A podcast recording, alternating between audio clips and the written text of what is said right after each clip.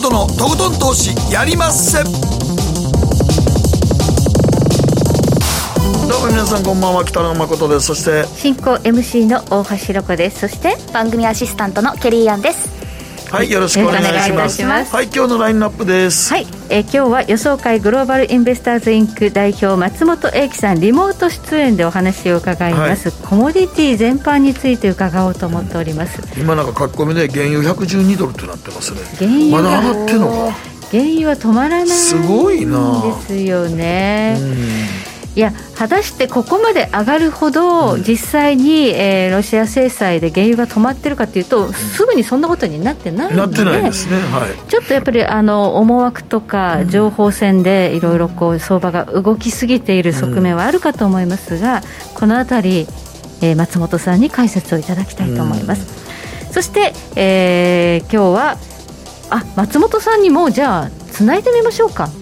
松本さんいらっしゃいます？はい大丈夫ですよ。どうもよろしくお願いします。よろしくお願いします。はい、えー、松本さん、本当にそのもともとインフレのところに、またちょっとインフレが加速するような事態になってしまいましたね。はいそうですね、まあ、あの商品が上昇してでサプライチェーンの問題が出てきて上昇してそれがちょっと落ち着いたかなと思ったら今度はなんかあの雇用市場の逼迫賃金の上昇がまたインフレだというふうになってでそれがどうなるかなと思ってたら今度はまた商品の上昇商品高に戻ってきたということで。なんか本当インフレのあのスパイラルに完全に陥ってるなっていう感じはしますね。はい、はい、今年こんなにね荒れるとはちょっとなかなか予想できなかった事態になってきていますが、はい、今日はよろしくお願いします。はい、よろしくお願いします。のリアルは、はい、はい、えー、神戸在住の個人投資家キリンさんにご登場いただきたいと思います。うん、さあ今日はケリーはキリンさんの、はい。はい、T シャツですね。勉強会の T シャツはい、えー、着ておりますが、はい、えー、昨年5月以来回この番組3回目のご出演ということで、うん、こちらもお電話でのご出演ということになるんですが、はい、えー、米株もちょっと手がけ始めたなんていうのが最後のお話でしたけれども、うん、その後米株そして日本株ポートフォリオどのようになっているのか伺っていきたいと思います、はい、そしてえ今日のトークのテーマです。思わず涙したこと、うん、ということで、えー、時期的に花粉症でね涙が。辛い人多そうですよね、花粉症、はい、私花粉症はないんですが、はい、また自炊が増えてきたので、ええ、家であの硫化アリルによってもう涙が 玉ねぎとか、にんにくとかの涙成分なんですけど、涙しながら料理してます。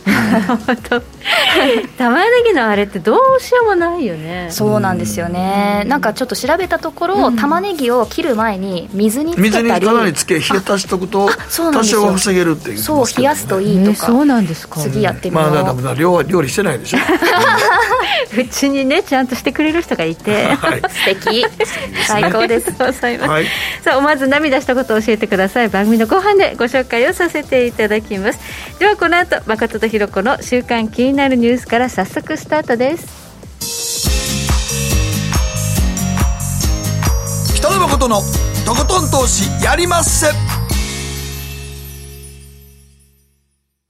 この番組は良質な金融サービスをもっと使いやすくもっとリーズナブルに GMO クリック証券の提供でお送りします。誠とひろ子の週刊気になるニュースさて、ここからは誠とひろ子の週間気になるニュースです。今日一日のマーケットデータに加えまして、この1週間に起こった国内外の気になる政治経済ニューストピックなどをピックアップしてまいります。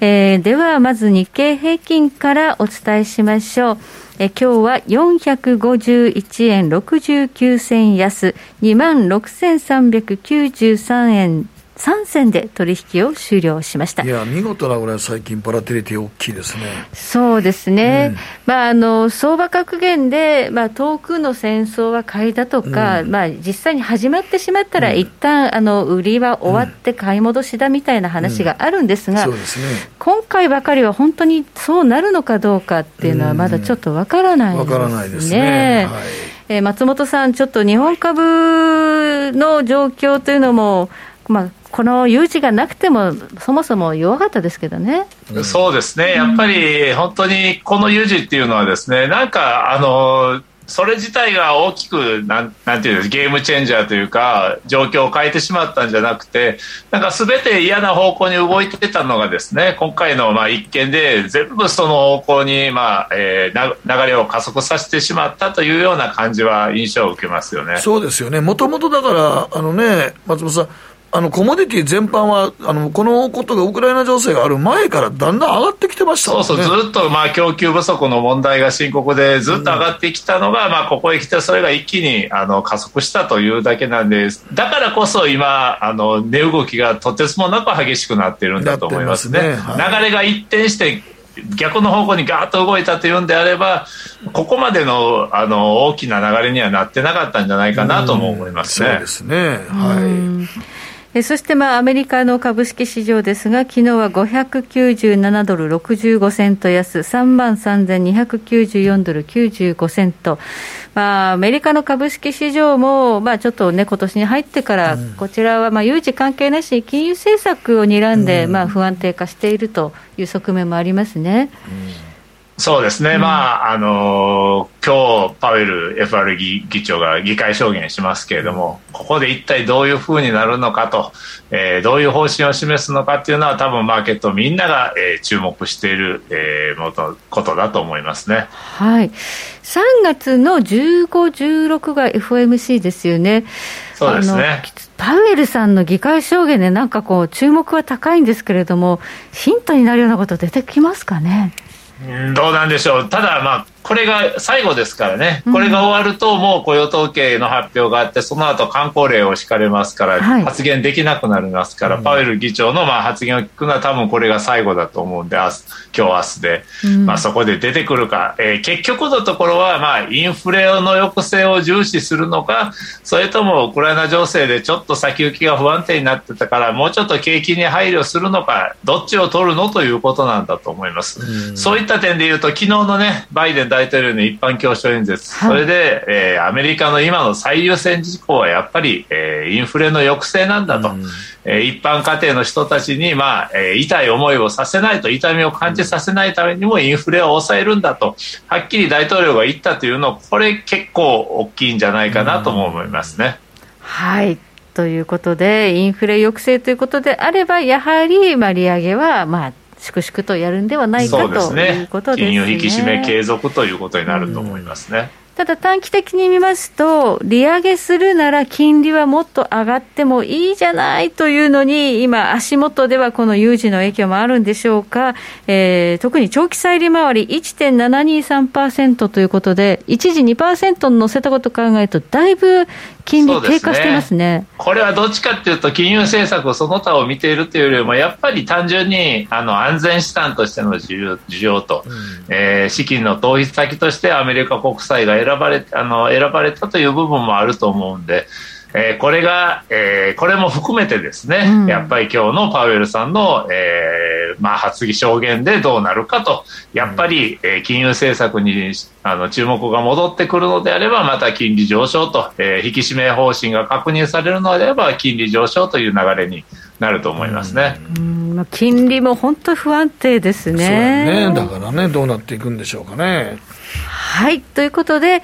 えー、ここからはケリーが1週間に気になったニュースのピックアップです。はい。私の気になるニュースは Airbnb ウクライナ難民に宿を提供、はい、というニュースなんですがアメリカの民泊大手の Airbnb とその Airbnb が運営する非営利団体 Airbnb.org は2月28日の現地時間にロシアの侵攻を受けて国外に逃れようとしているウクライナの難民10万人に無料で短期間、えー、宿泊できるように提供するという計画を発表しました。で、Airbnb の CEO ブライアン・チェスキーは、えー、ツイートしてるんですけど、まあ、この10万人を無料であの一定期間宿泊できるような計画を達成するためにはホストの皆さんその Airbnb に登録して民泊を運営する一般人の皆さんの協力が必要ですというふうにおっしゃっていて、うんはい、で特にあのウクライナに隣接しているポーランドとか、あとルーマニア他の国だとドイツだったり、ハンガリーなどそういう近い国々のホストに協力を求めますというふうにツイートしているんですね。でこの番組でも以前取り扱ったニュースになるんですけど、はい、この Airbnb は2020年にあのタリバンが政権を握ったアフガニスタンの難民、はい、2万人に対しても無償で宿を提供しています、まあ、こういうふうに何かその国々で有事がある際に提供しているんですけど、うん、この、えー、難民への基金の寄付もできますしあと基本的には Airbnb が、えっと、資金は提供していく、うん、ただ、じゃあ宿が提供できないよっていう方も、まあ、サポートとして専用サイトから寄付できますよというふうにツイートしているので、うん、今はもうどの国も一致団結してこのような動きが広がっていますね。はいもう本当にそのキエフまでね、うん、あの攻撃対象になるとは、先週のこの水曜日の段階では思ってなかったんですが、はい、急展開ですので、うん、まあ、皆さん、本当にそこを追われて、はい、どうするんだといったときに、こうした民間企業のね、うん、支援というのも、非常に大きな力になると。いやだからね、ニュース見てると、ウクライナの人そのものが、こんなに本当にやってきてばいきなり打つとは思わなかったって思ってる方多かったでしょうからね、うん、そうですよね、うん、はい。まあ、こうした、まあ、支援の輪が広がっていくと同時に、うんはい、えー、ロシアから撤退する企業のニュースもね、たくさん出てきてますよね,、ね。たくさん出ています。もう、あの一覧で見れるようにはなっているんですけど、まあ、アップルがアップルペイを止めたとか、サービス制限したとか、そういうのも大きくニュースになっていますし、グーグルもですよね、ツイッターやフェイスブックはロシアのメディアが、あのに対してはタグをつけるとか、あと、フェイスブックを有する、まあ、フェイスブックのメタは、えーと、ロシアのメディアを制限、アクセス制限をするとか、まあ、いろんなところから制限をかけられているロシアなんですけど、まだ侵攻が続いていますよね、はい、だからまあこうやってそのもうロシアとはもうお付き合いができませんよっていうふうにこうはっきりと態度を示していかないといけないという、まあ、そういう機運になってるでもロシアの、ね、中でもやっぱり若い子たちは戦争反対のデモを起こしてたけど結構取り締まってましたねやっぱりね。そ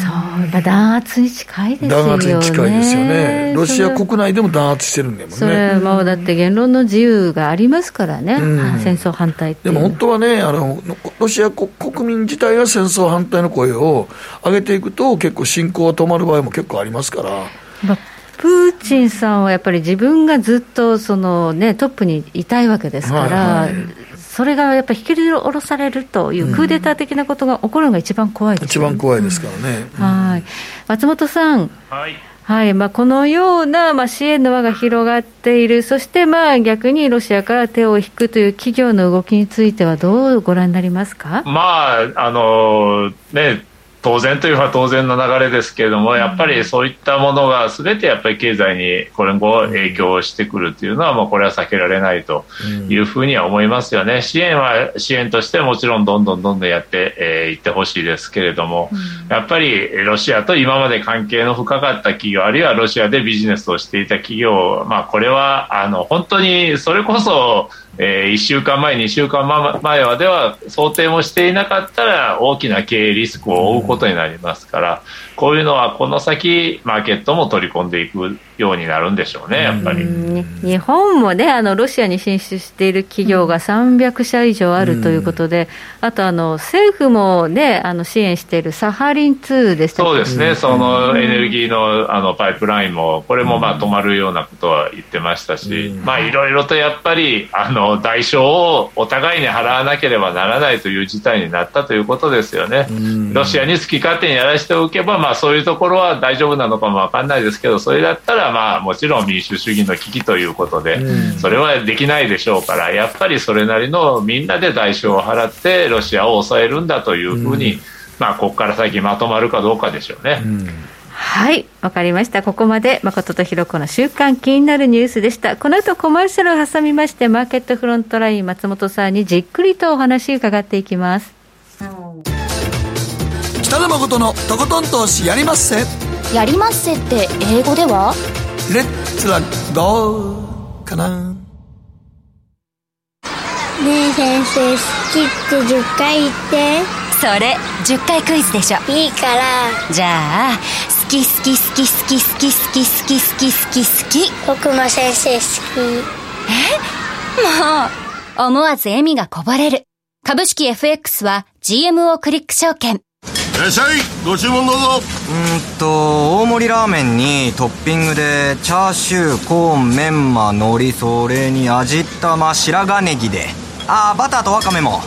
全部のせい一丁シンプルにわかりやすく株式 FX は GMO クリック証券。占いましたぞあなたの未来。えどんな？あなたは努力次第で大きな成功を収めます。ただし野菜中心の食事と早寝早起き適度な運動をして健康に注意なんだよ。母ちゃんのセリフと一緒じゃん。未来は自分で切り開く。株式 FX は GMO クリック証券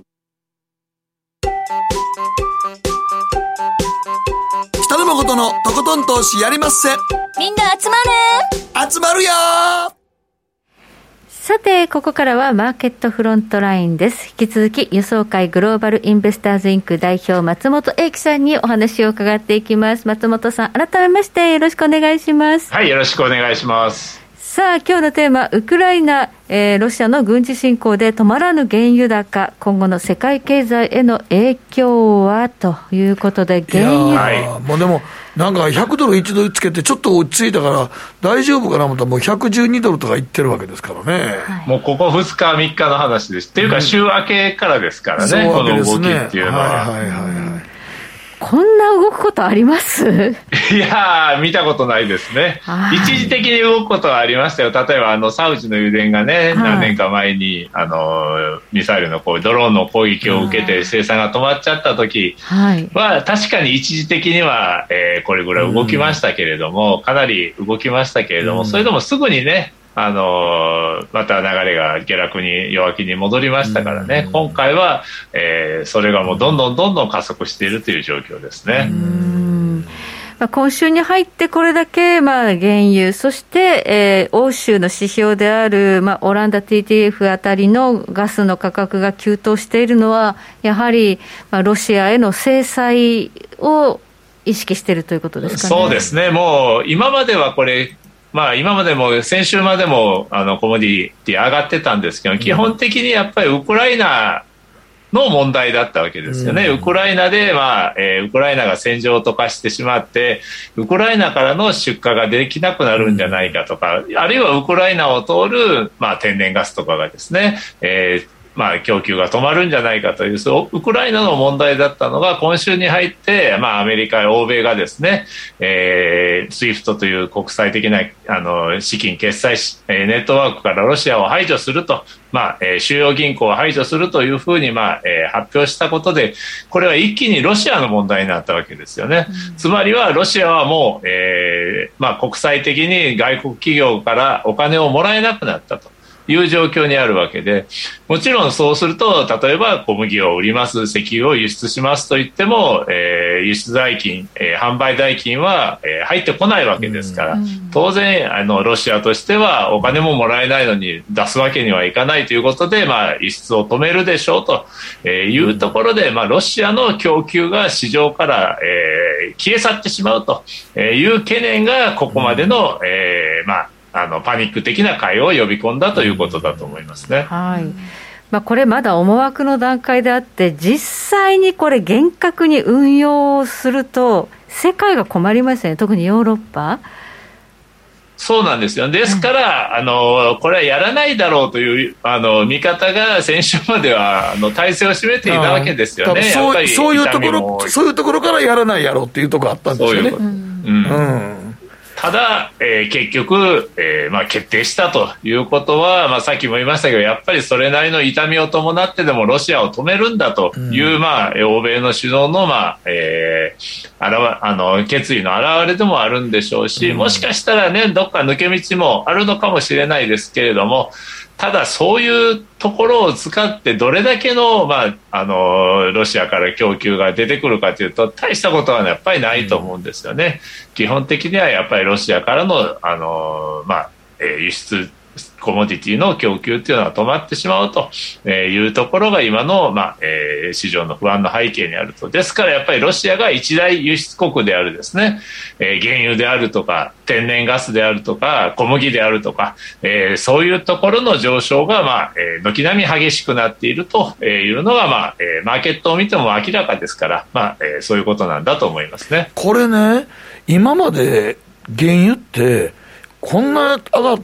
まだこれ、なんか今のところ、あの松本さん、高止まりしそうですか、これ。さらに上がる可能性も十分あると思いますね。うん、で、まあ、あの、さっきも言いましたけど、その今までもあの上昇基調だったわけですよね、うん、それは何かというと、やっぱり、えー、これまでのその石油業界の投資不足と、これずっと問題視されてたんですけども、その影響が出始めてきたと、今、産油国、お金のないところはですね、あのもうあのお金がないんで、あ新しくその石油を掘ろうと思っても掘れないところが多いんですね、うん、アフリカ諸国とかは。うん、えー、今ね、価格が上がっているんで、どんどん生産増やしたいんですけれども、お金がないんで、えー、ドリルで穴を開ける、井戸を掘るだけのお金もないと、うん、えー、いうことで、まあ、生産が伸び悩んでいると、うん、えー、今、まともに生産を増やすことができる、え国っていうのは、サウジアラビアと UAE、この2国だけだと言われてるんですね。そういう状況でロシアの供給が止まってしまう、なくなってしまうと、もう誰もカバーできないわけですよね、うん、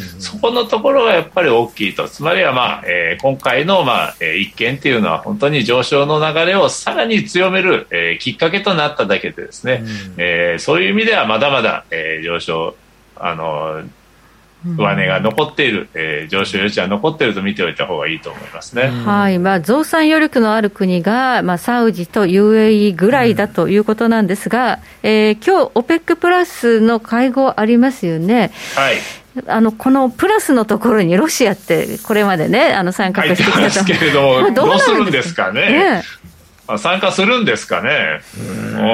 ちょっとよくわかんないですけど今の現状では参加させないんじゃないの？すんのかな、でも中東との話し合いだから、今回その、あそうか、関係ないですね、あの NATO とは関係はあるわけじゃない、関係ないですから、まあ、ロシアは参加する。うん、余地は、あの、あるのかもわかんないですけどどう話し合いすんのやろね、ロシアが増産しますって言ったところで。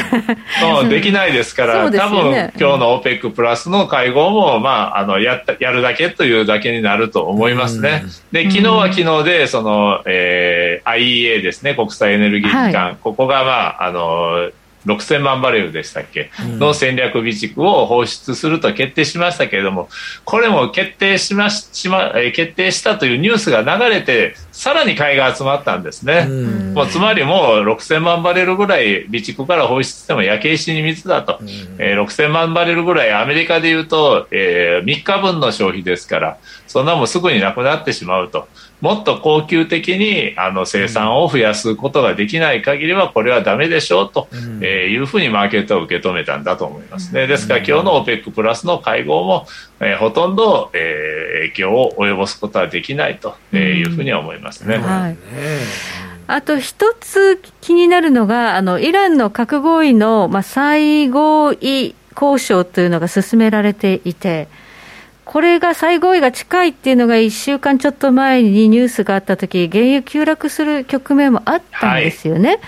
これ、どうなってるんでしょこれも多分イランはもう今の状況でわざわざアメリカに譲歩することは絶対にありえないでしょうね。別にイランとロシアっていうのは特に仲がいいわけではないですけれども、アメリカ憎しという点では多分一致しているとは思うんですよね。で、アメリカはもう今、あの、イランどころではなくてですね、ウクライナ問題、ロシア問題に、まあ、かかりっきりですから、そうした中で、イランがわざわざ協議を進めるとは思えないと。まあ、アメリカから見ればですね、あの、イラン問題をさっさと片付けてロシアに集中したいというところが本音なんでしょうけれども、おそらくイランはこの状況でわざわざそういうことをやる必要ないと。アメリカの足元を見て、えー、まあ、あの、ごねると言いますかですね、より、まあ、えー、有利な条件をだ、えー、引っ張り出そうとする可能性は高いと思います。さらに言うとですね、やっぱりりこういうロシアが前提を前例を作ってしまったということはイランにとってもですね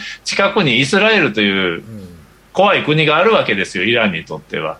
でロシアがそうやってウクライナにあの出ていったということはイランが急にイラン、まあ、あのイスラエルがイランに向けて急になんか行動を起こすということもゼロではないわけですから、うん。うん、えー、そういうことを考えると今あの核開発をイランが止めるっていうのは選択としてじゃかなりあの下がったんじゃないかと可能性は低くなったんじゃないかと思いますね、えー、そうなるともちろんアメリカの方はですね核開発を続けるというのであれば制裁は続けるでしょうから、えー、結局、まあえー、少し、えーまあ、あの解決に向けた動きっていうのはなくなってしまうのかなと見ておいた方がいいと思いますね。まあね、これが再合意となれば、イラン産原油が制裁を解かれて市場に出てくるということで、うん、まあ、原油には少しね、うん、えー、下落圧力になるんですが、イラン産原油、仮に出てくるとしたら、どのぐらいの規模なんでしょうか？いや、私はあの最初の半年ぐらいはほとんど増えないと思いますね。イランといえども、やっぱりその投資不足の影響というのは出ていますから、はい、えー、ですから、まああの、もちろんイランはね、設備はありますけれども、あのかなりの長期間、あの生生産が止まったままですから、えー、すぐに、えー、全ての機械が動くわけではないですから、うん、えー、そしてまあ生産を止めていたあの油田なんかはやっぱり土砂があの入ってもう一度掘り直さなければならないところもあるでしょうからそういうことを考えるとすぐにあの水道の蛇口をひねるようには生産は増えないというふうに見ておいた方がいいと思います、ね、だから今すぐ増えるとかいう発想はまあないですよね、そうなると、ね、そうなんですよね。それを考えると唯一可能性のあるのはやっぱアメリカのシェールなんですね。はいうん、アメリカのシェールは特に資金不足というわけではなくてですね、まあ、資金はやっぱアメリカの投資家がバックについてますから潤沢にあると。ただ、えー、あまりにもコストが高いんで、うん、あの採算が合わないんで、これまで、えー、特にあの2年前のその原油価格の急落以降は、投資家の方から採算重視しろということで、まあ、あのストップがかかっていたわけですよね。えー、そういうことを考えれば、この先採算が取れる、あるいは何らかの形で、えー、掘ってもいいよということになれば、アメリカのシェールは、えー、結構早い時間に生産が増えてくる可能性はあるというふうに思います。で、まあ、あの、バイデン政権ね、やっぱりインフレの抑制が最優先優先課題ということだとすればですね、えー、原油価格を下げるために備蓄の放出なんかよりも、まあ、はるかに効果があるのはやっぱりシェールの増産だと思いますから、うん、この先、まあ、シェール業者に対して何らかの優遇措置を与えてですね、えー、どんどん掘ってくれというふうになることも、あの、可能性は高いんじゃないかと、そういうふうに思いますね。グリーンエネルギーとはいえ、もう今そんな状況ではないもうそういうことを言っている場合じゃないっていうのは、おそらくあのアメリカもそうですヨーロッパはもっとそうですから、ね、とにかく明日燃やすあのエネルギーをなんとか確保するというのがここから先最優先課題。しかもなるべく安い、えー、コストで安い価格で明日燃やすエネルギー燃料を、まあえー、用意するんだというのがここから先の、まあ、一番の優先課題だということですよね。それに果たしてその公約というかね、あの政策掲げて当選しているものと違う方向に舵を切るわけですから、そ、ね,、れができるかどうかですよね。まあ、そういうところだと思います。あの基本的にやっぱり環境、えー、保護という名目でですね、そういうところにあのシェールの開発とか、えー、そういうものにはあのどっちかというと反対の立場、そうですね、民主党抑制慎重な立場を、あの持っていた、えー、バイデン政権、民主党政権ですけれども、うん、やっぱり国家の危機と、これ、インフレがさらに、えー、加速するようなことがあればですね、やっぱりその有効なあの手段としてやる可能性はあると思います。で、基本的にですね、あのそれはまあ、いわゆるプログレッシブと呼ばれる過激的なんですね、あの進歩派と言われる民主党の議員からは反対が出るでしょうか、今度は共和党と組むことができますから、うん、えー、そういったところであの共和党と逆に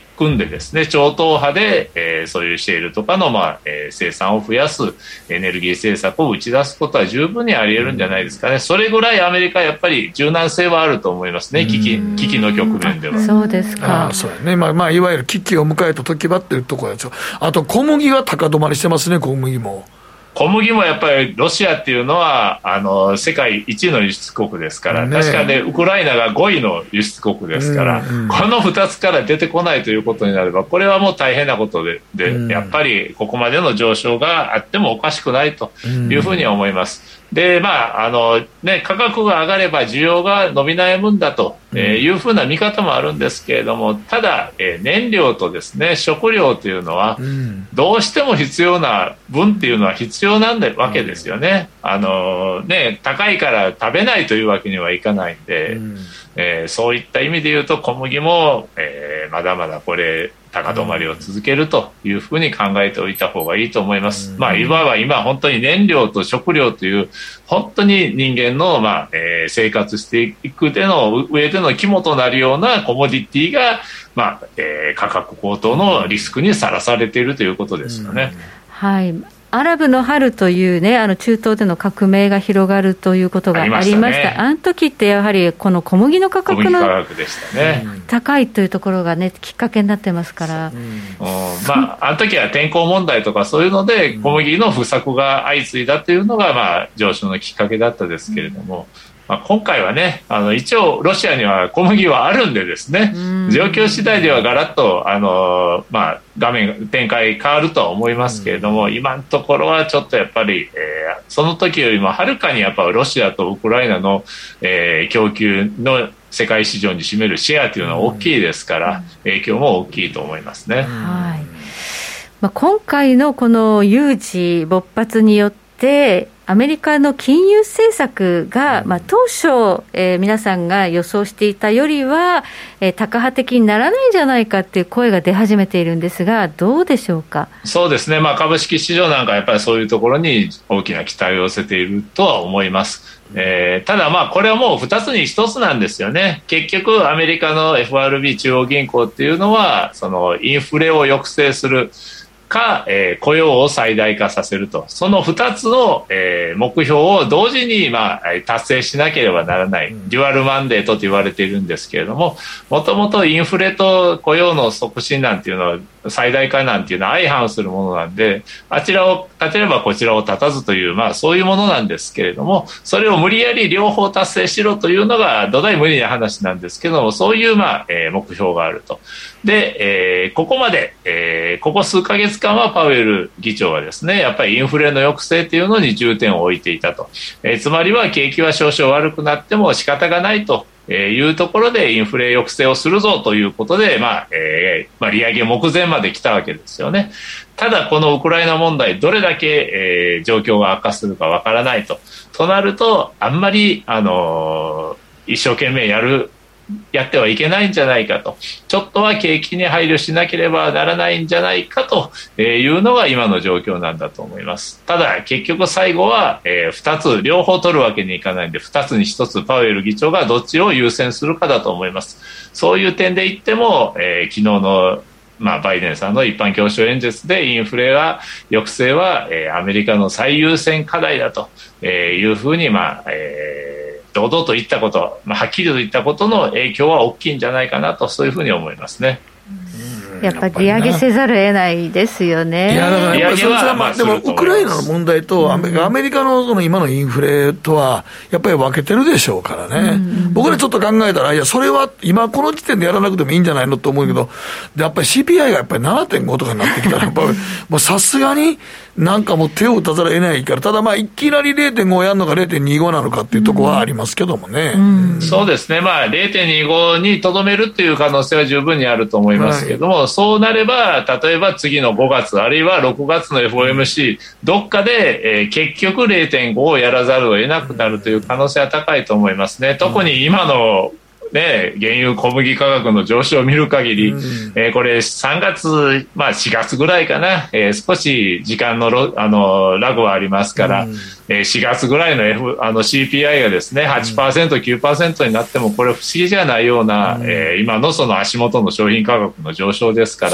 そう、ね,、なれば、まあ結局、0.5をどっかでやらざるを得なくなると。そして、まあ、いわゆるバランスシートの縮小というやつもですね、えー、早いうちにもう、えー、取り掛からなければならなくなるというふうになると思いますね。だってもう今日の日経新聞なんかでもね、アマゾンで働く人の時給がもう半端ないことになってきてるって言って。そうしないと集まんなくなってきてる、うん、そうだね。人が集まんないんですよね、うん、本当に、うん、はい。わかりました。えここまで松本英樹さんにお話を伺いました。松本さんどうもありがとうございました、はい、どうもありがとうございました。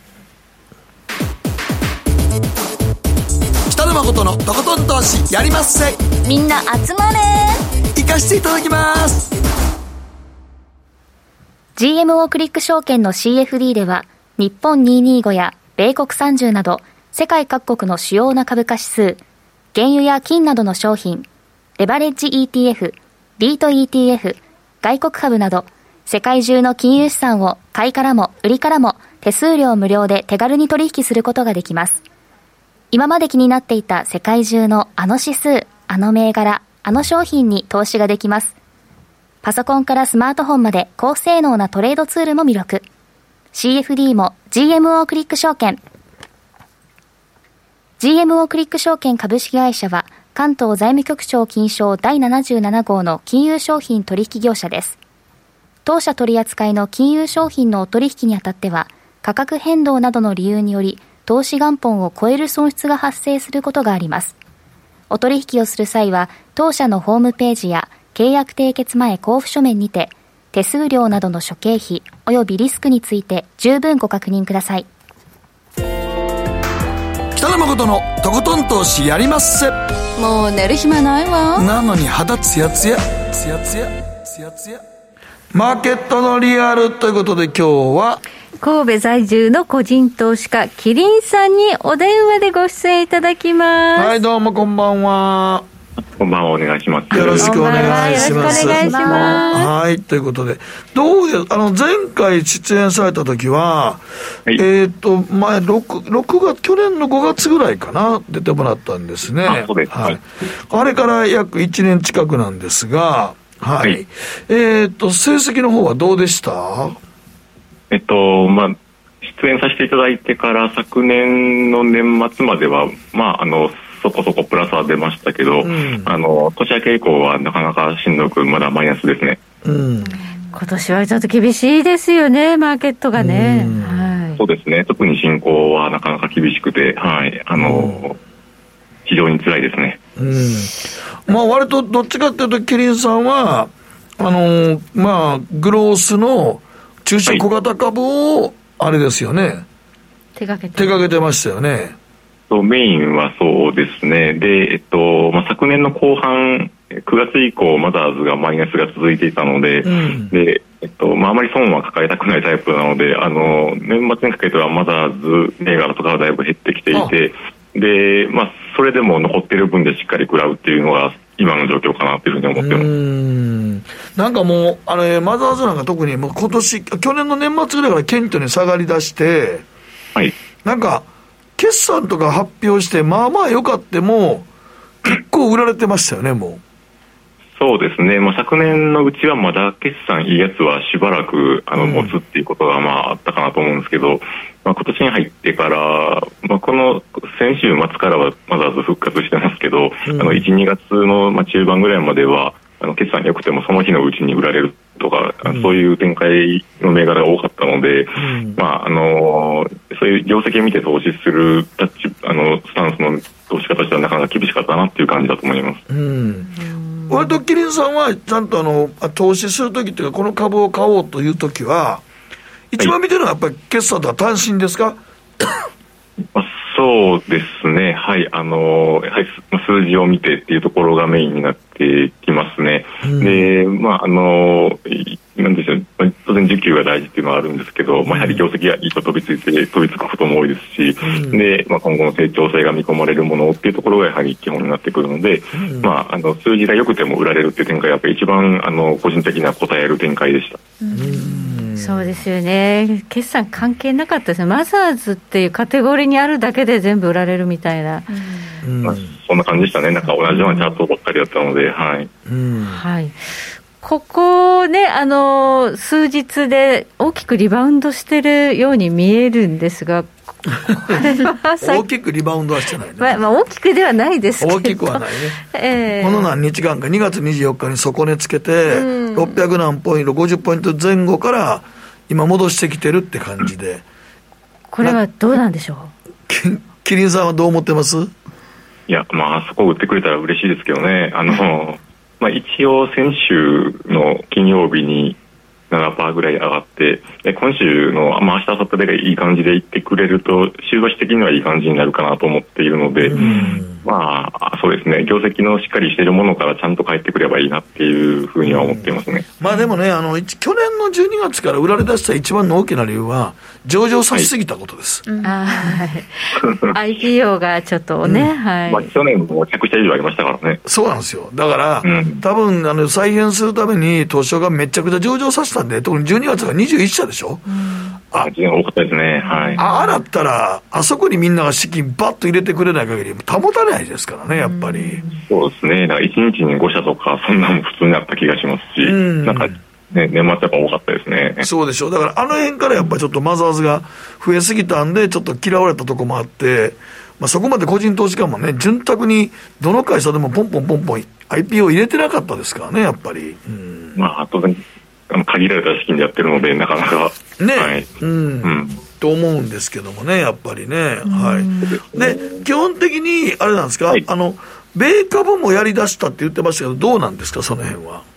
あ、まあ、あの、日本株が進行銘柄が多かったりするので、うん、で、まあ、米株は割と、あの、硬いところというか、あの、まあ、大手の会社を中心にしていて、うん、で、まあ、基本買ったらもう放置してるっていう感じにしてて、あんまりちゃんとフォローしてない感じですね。うんうんうんあということは、米株は割とそんな小型株とかそういう中小ではないのかな？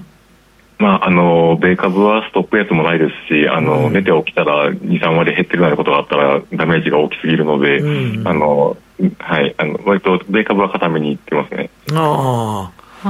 どちらかというと、配当をもらおうという感じですか、まあ、そうですね、はい、うん、あのまあ、積み上げていければいいなっていう形で、はい。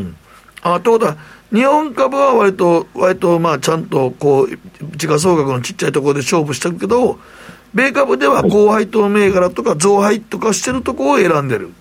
あはい、それがメインですね。はい。うんなるほど。じゃあ将来の年金作りみたいな感じですね。うん、はい、そうですね。なんかあの本当の年金もらえるかわかんないんで。そうですね、うん、今のところでもどうなんですか？あの、ウォッチしてる銘柄は前200ほどあるっておっしゃってましたけど。まあ、その時々で変わってくるんですけど、うん、あの、アプリに入れてる銘柄は数百はありますね。で、ただまあ、あの、ちゃんと毎日あのフォローしてるかというとそこまでないんですけど、うん、まあ、定期的にチャートチャートをチェックして業績見て、うん、でいけそうなやつあるかなっていうふうで見てるような感じであの手法はあまり変わってないですね。うん。でも相変わらずやっぱり時価総額のそんな大きくない銘柄を割とチェックしてることは多い。あはい。傾向ははい。あのあまり変わらないです。うんまあ、あとは全体のそのセンチメントを改善しないと、うん、そういうところにお金が回ってこないっていうのが現状ですね。うん、そうですね、はい。うん、で、まあ、あの、下がってる中で信用買いが増えるっていうパターンの銘柄も多いので、まあ、あの、多少リバウンドがあってもまた押さえつけられるっていう銘柄もまた多そうだなっていう感じで思います。ああ、そうか。信用が積み上がってる銘柄は怖いよね、やっぱり。怖いですね、はい。はい。うんまあ、海外勢は粛々と、ね、売り続けている中で、個人が、まあ、下げ止まったと思って信用買いして、また下がるっていうことの繰り返しですよね。そうですね、あのなんかやっぱ海外海外投資家が買ってくれないとなかなか海外続かないので、うん、うんあの市場全体が盛り上がらないなっていう感じだと思いますね。そうですね。だから海外勢に買ってもらうためにはやはりちょっとその本当はその政治的なメッセージ、うん、えー、マクロ安定化政策とかいうことを打ち出す必要があるんですけど、うん、そこがちょっと今あんまりこう今の政権に期待できない、ね、今の政権も期待できないし、この今のウクライナ情勢で、まあはっきり言ってね。投資環境は良くないですからね、今、どう考えても。いやよくなさそうですね。今、でも今現在ホールドしてるのは何銘柄ぐらいあるんですか？日本株はまあ 10, 10銘柄ちょいぐらいですね。これは、はい、多い方、少ない方、普段の中では。あえっと、大体それぐらいですね、あのまあ、メインでお金入れるのは、まあ、上位3、4銘柄ぐらいですけど、うん、まあ、大体、まあ、10ぐらいはなんだかんだあの持ってることが多いです、あの入れ替えとかしている中で、それぐらいに落ち着くっていうパターンですね。決して今、キャッシュ比率が高いとかいうことでもないんですね。キャッシュ比率高くないですね。あの高くないからあの損してるわけですね。あなるほど。じゃあ、あとはじセンチメントの改善を待ちたいところですけど、うん、じゃあ、今、その10銘柄、まあ、ホールドしているというのは、まあ、どういうセクターをどういうこう、まあ、考え方で選ばれているんでしょうか？そうですね、あの最近、そうですね、あの国内銘柄でも、あのまあ、配当還元の強化としている会社も多くて、はい、まあ、そういう系のものも入っていれば、もともと自分の好きなゾーンである小型のものもありますし、はい、で割といろんなタイプのものが今入ってるなっていう感じだと思います。あなるほど配当還元の強化をする会社っていうのも出てきてますよね。うん、そうですね、まあ、こんな、まだずはこんな環境だったので、なかなかそればっかりで固めるっていうことまではやっぱりなかなかできないですし、うん、あのはい、底根が硬そうなものっていうのもやっぱり入れておかないとしんどいなっていう感じだと思っています。うん。なるほど。下値不安があまりなさそうなところも、まあ、組み込んでいるということですね、うん、今までちょっと勝った銘柄で、過去の銘柄でもいいんですけど、かなり良かったのは何ですかね？あああの、そこに買ったやつですか？うんうんうんそうですね、過去に良かったやつ、去年あの、この番組でも言わせてもらってた、うん、あのヒューマンクリエーションっていう銘柄は、はい、まあ、去年、ちょっと放送直後は良かったですね。あ、せやせや、放送直後良かった。はい、はい、7361。はい。はい。はいヒューマンクリエーションホールディングス、かなりね、あのご紹介いただいてからものすごい上がって、はいはいはい、そこでちゃんと決済できていれば、大儲けっていう感じだったんですけど。そうそういやできていればですね。その後さまたすごい下がりましたね。はい。ですね。いやもう一回売られるとなかなか厳しかったですね、あれは。いや、あれね、なんとなく僕思うねんけども、うん、あの、あの、キリンさんの選んでる銘柄って、なんか割とまあ中小小型やからせやけど、急に跳ねて、その後またわーっと落ちてくるでしょ、うん、はい。これはど、どの辺で売ってんの？割と。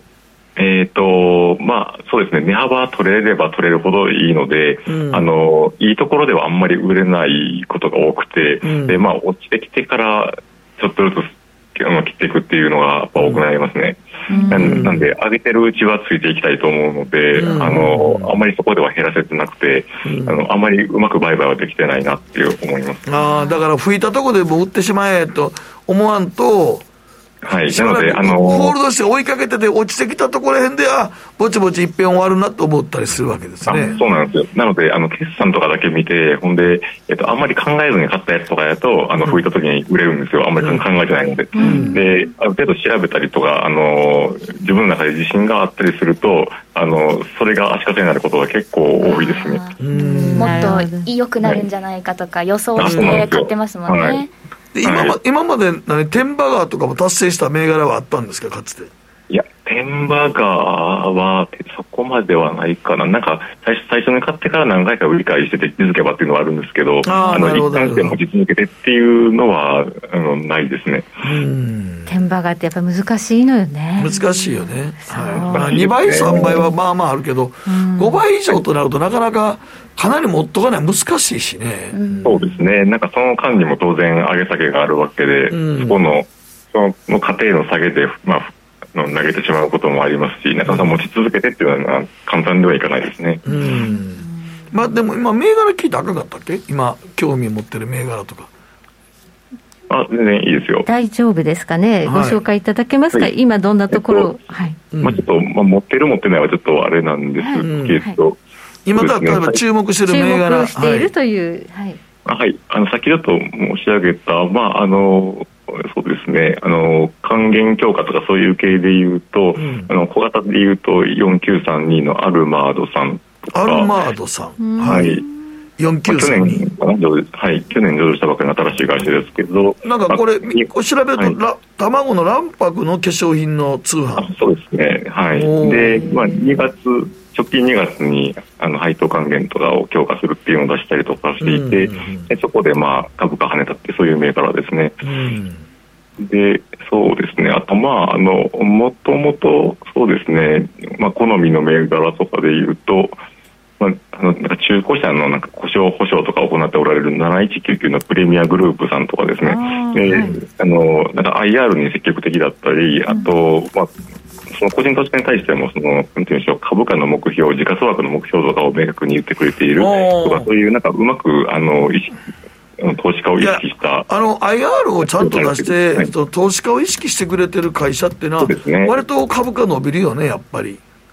そうですね。で、なんか最近、あの、新しい会社さんの中でもよく、あの、SNS の中でも、あの、IR の方がアカウントを持っておられたりで、で割と個人投資家向けにリーチされようとされてる方って結構多いんですよ。うん、で、なんかそういう会社さんとかってやっぱり、あの、他の会社よりも中身が、まあ、あの、伝わりやすいところもありますし、で、私、あの、勉強会とかやってる立場でもあるので、あの、まあ、いろいろやり取りもあったりとかしてですね、あの、まあ、応援したくなるようなことはありますね。うんまあ、綺麗なチャートですね、これ、月足で見てもね。はい、なんか業績もあのなんていうんでしょうそんな極端にあの角度がついて伸びてるわけではないんですけど、うん、あのまあまあずっと安定して言ってる数字をしっかりやってくれる会社って信頼感がなるほど、だから大体あれだから目標を未達じゃなくて達成するような会社の動きをしてるわけですね、そうすると。そうですねはい、うん。なので、あの新興市場にも全然あのいい銘柄ってたくさんあのおられると思っていて、はい、はいでそういうなんかちゃんと正々とやってる会社が評価される世の中やってほしいなっていうふうに思いますね。そうやね、まあ、ちょっと地合いが悪すぎて売られたと思いますから、はい、まあ、マザーズとかジャストダックとかでもね、あのちゃんとした企業残っていくと思うんですよ、やっぱり。うん。そうですね、はい、はい、だから5年、まああのはい。はい、あの限られた資金でやってるので、どうしてもその相場の波によって手放さざるを得ないこともあるんですけどね、あのはい、中長期的にあの頑張って欲しい会社さんはいっぱいありますね。桐さんね、ちょっとあの最後にもう一つ聞いておきたかったんですが、はい、まあ今言うても、この去年の年末ぐらいから、まあ、いわゆるグロースと言われてる株が、まあ、アメリカのね、金利の上げることによって、グロースがもう日米ともども結構売られてるじゃないですか。はい。その中で、バリュー株とかを持とうとかあんまりしてなかったんですか、はいそうですね、まあ、結果的になんかバリューっぽい銘柄が一部持ったりもすることもありますけど、あんまりその意識してそういう銘柄をあこういう時代だから買うっていうところとかは、あんまりしなかったですね。うん。例えばだからずっと上がったこの川崎汽船とか日本郵船とか、商船三井とか結構ね、船ね、僕らちょっと気づいてなかったですけど、去年ね、はい、船も一部、あの一時期触りましたけど、そんなに長く持てなかったですね、あの、うん、やっぱ結構動き激しかったので、うん、はい、すぐに船から降りました。うん、船から。あと今はね、その今度はそのロシア関連みたいな形で、うん、資源とかがまたすごく上がってきたりとかね、あはい、ありますけど。はい。まあ、その辺は、あれですね、もう得意な人に任せとこうかなと思ってまして、あのなんか先んじて行動することはなかなか難しいなと思っているので、うん、まあ、多分あの自分が勝ったらそこが天井かなと思ってるので、あんまり、あの気にしないようにしてます。あだから逆に言うと、ちゃんと自分で調べて、ちゃんと収益出してる会社調べて、はい、あ企業も IR もしっかりしてるなという銘柄を、じゃあ、応援しようという形になんねんね。うん、そうですね。あの、まあ、そうした方が損した時に後悔しないので。はい。なんか、あまり、なんか、時代とかそういう今の、まあ、流行りとかですね、まあ、そういうと、あの、世の中的な、連想ゲーム的な感じに乗っかっていくと、うん、なんかあの自分が失敗したなと思うときになかなかあのあ、うん、後の後悔が引きずりがちなので。あ自分で選んで後悔してないよりもなんか自流に乗ってやってしもたっていう板で覆った方が嫌やもんねあそれなかなか立ち直れないんですよ。あの はい。なのでまあまああの羨ましい気持ちはもちろんあるんですけど、うん、まあ、あんまりそういうお気にしすぎてもしょうがないなっていうふうに思ってます。うん。なるほど、だから自分のやり方は変えずに、淡々といい応援したい銘柄、伸びる銘柄を選んでいくということですね。そうやね。だから時間、まあ、あの、うん、はい、できることをやっていくっていうことしかないかなと思ってます、ね、キリンさんの場合は時価総額そんな大きくない会社をね、選びながら、それでも将来性があるっていうところをちょっと探るから、それでいくと今、グロースバリューでいうと、もう猫しも借子も売られたんで、ひょっとしたらまたグロースが、そうですね。はい。はい、はい、ちゃんと評価されることが出てくるのかなとも思いますけどもね。はい、ということで、はい、キーさんどうも夜分遅くまでありがとうございました。キリさんありがとうございました。北野誠のとことん投資やりまっせ。やりまっせって英語では？レッツラゴーかな？すると川上からどんぶらこどんぶらこどんぶらこって何？桃が流れてくる音だよ。じゃあかぼちゃは？こ天ぷらこ天ぷらこかな？鳥は？唐揚げこ唐揚げこパパおやすみ。置いてかないで。頑張るあなたを応援します。GMO クリック証券。エミさん。どうしたの？僕最近考えてしまうんです毎晩月を見上げるたびに僕の将来はどうなってしまうんだろうって同時に思うんです。この虚しい気持ちに寄り添ってくれる女性がいたら。好きですってよくない？シンプルにわかりやすく。GMO クリック証券。君は周りが見えてない！また怒られちゃったよ。あ部長の前歯にノリ大学生のノリはもう通用したいぞ。はい。ノリをどうにかしないとまずいですよね。部長歯にノリついてますよ。もっと楽しくもっと自由に GMO クリック証券。さてここからは皆さんからいただいた投稿を紹介していきます。今日のテーマ思わず涙したことはい名古屋のランナーです。昨年最近号泣したのは昨年末のマラソン大会で5年ぶりに3時間4分の自己ベストを更新した時でしょうか。ゴールテープを切った瞬間号泣してしまいました。ちなみにシューズはオリンピックのマラソン選手も履く3万円の厚底シューズ。年齢は衰えてもタイムは金で買えると感じた瞬間ではありま いしたや努力ですよねでも。体力ですよ。体力といやいやでもやっぱりあの道具ってのは進化してますからねはいそして？はい新田さんは新婚の頃は娘ができたらお父さんのパンツと一緒に洗濯はしないでとは言わせないと言ってくれた妻。今は妻の布団の上に私が寝転ぶと匂いがつくとのたまいます。私は毎日枕涙を枕でな涙を？枕涙の枕を濡らしていますと、ね。泣いていると。そう枕を濡らしてね濡らして涙で。でちなみに息子しかいませんだとそうです。あららららねえ、続いては玉ねぎ小屋さんです、はい。子供時代には何とも思わなかった千秋直美さんの喝采で涙腺崩壊です。おじさんになったんだな。おじさんになったんだなと実感しましたというコメントいただいてますね、えーちなみに玉ねぎの飛沫対策は花粉ウイルスと同じでマスクと眼鏡でも防げますよ、あね。というこあのとで。すゴーグルね。ゴーグルですよね。ね。目に入んないようそこますでにればするかという感じはありますあけどねりますけどもね。はい。はい。時計の針は23時27分回っています。北野誠のとことん投資やりまっせこの番組は良質な金融サービスをもっと使いやすくもっとリーズナブルに GMO クリック証券の提供でお送りしました。今原油どれぐらいなんですかね？えーと今の原今油価格。109ドル110ドルですね。ああまあちょっと落ちてる、うん。まあ、でも100ドル切りそうな感じはしないもんな。ないですね。で今パウエルさんの走行が出てきてたんですけど、ええやっぱりウクライナ情勢があのあってもあの引き締めは粛々と行うようなことが原稿に、えー書かれてたみたいですね。つまり今日の証言で3月 FOMC での利上げはやりますよと。まあ、やりますよと、間違いなく、ね、間違いなく粛々と多分やるでしょ今年は。やりますということなんですよね。まあウクライナ情勢も大変やけど自国のインフレが本当にこれね、そん。なもんやややらんかった。らまた CPI8 とか9 8.5とかって もう多分そうなるとバイデン政権の命取りになりますからね。そうですよね、はい。特にガソリン価格でそういうふうになってなってきたらもう本当にインフレの悪いインフレが一番止まらない形になりますからね。国民が悲鳴を上げてますね。はい、ということで株価とかねどういう反応するのか今夜も眠れないでしょうみたいな感じですね。はい。はい。松本英樹さん今夜どうもありがとうございました。ありがとうございました。ではまた来週です。また来週です